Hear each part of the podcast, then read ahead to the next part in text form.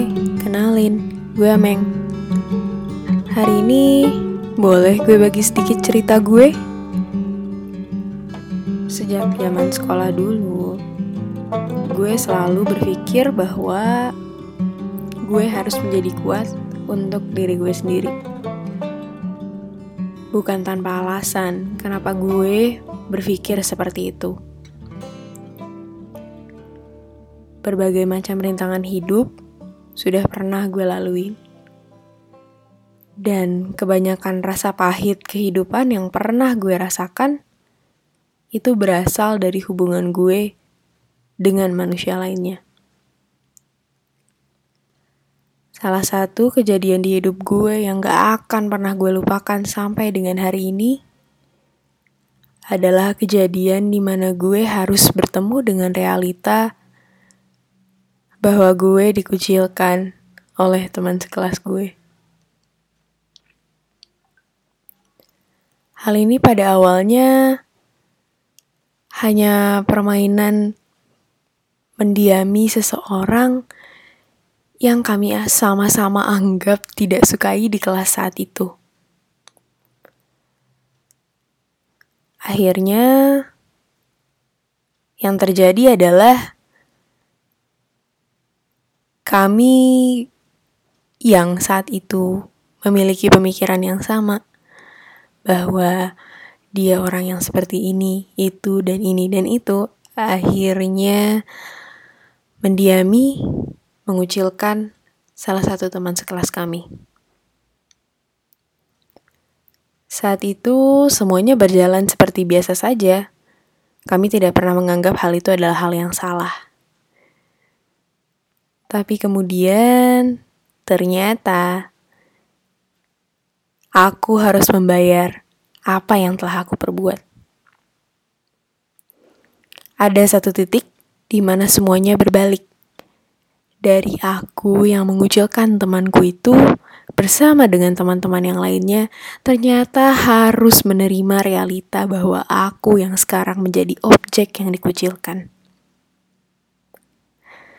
Teman-teman yang lain kemudian berpindah haluan, berpindah keberpihakan, dan kemudian mengucilkan aku sebagai gantinya. Didiami dan dikucilkan. Dua hal yang aku rasakan saat itu.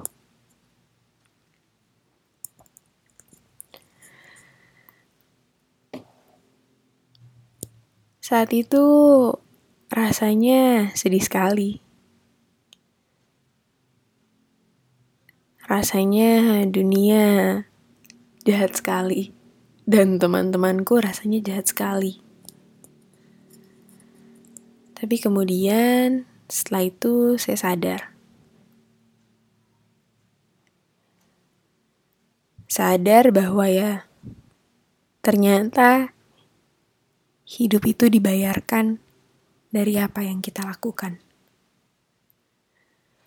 Konsekuensi yang harus gue hadapi ketika gue melakukan pengucilan terhadap orang lain ya ternyata adalah gue akan dikucilkan sebagai balasannya.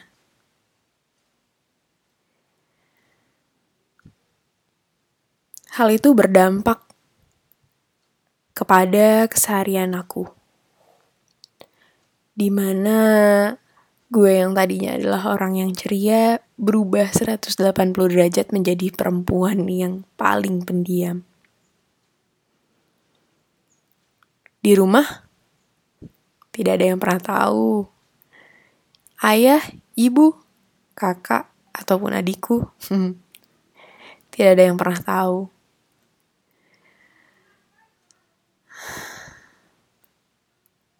Tapi, gue pengen bilang bahwa gue menyesali perbuatan gue. Gue sekarang paham bahwa hal itu bukanlah hal yang tepat untuk dilakukan. Saat itu umurku masih belasan tahun dan aku sekarang sudah banyak mengerti tentang pengucilan ini. Aku sudah paham bahwa ternyata hal itu adalah hal yang salah. I've reflected on it. gue udah belajar dari hal itu, tapi ternyata gue belum gue belum berani untuk melepaskan itu. Masih banyak sekali luka yang tergores dari hal itu. Sulit untuk melupakan kejadian itu, karena lukanya masih menganga dan darahnya masih mengalir.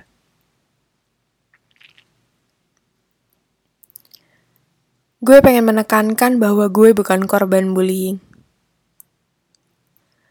Karena gue paham, gue cuma perempuan yang mendapatkan balasan dari apa yang pernah gue perbuat. Gue yang salah. Bukan teman-teman gue, bukan orang yang gue kucilkan, tapi gue yang salah. Sulit sebenarnya untuk memaafkan diri sendiri mengenai masalah ini. Karena lukanya masih menganga dan darahnya masih mengalir.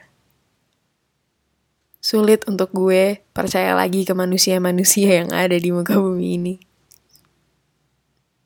Sulit untuk gue percaya kepada teman-teman yang duduk berdamping, berdiri bersanding dengan gue. Sejak saat itu, gue selalu percaya bahwa kemanapun gue pergi, gak akan ada orang yang menyukai gue. Tapi sekarang gue paham.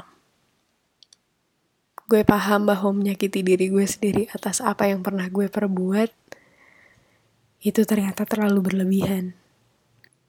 Dan gue bilang ke diri gue sendiri bahwa ini udah saatnya lo lepaskan. Gue harus maafkan diri gue sendiri. Maafkan diri gue untuk mengucilkan dan dikucilkan oleh teman-teman gue. Sulit, butuh waktu yang lama, tapi gue akan terus mengingatkan diri gue bahwa gue harus memaafkan diri gue dan teman-teman gue yang pernah melakukan hal itu kepada gue. So, gue bilang ke diri gue, pelan-pelan aja. Masih ada waktu. Hidup gak selamanya gelap. Dan teman gak selamanya harus berubah menjadi kodrat yang lainnya. Lo harus bisa keluar dari kubangan hitam itu. So, ketuk.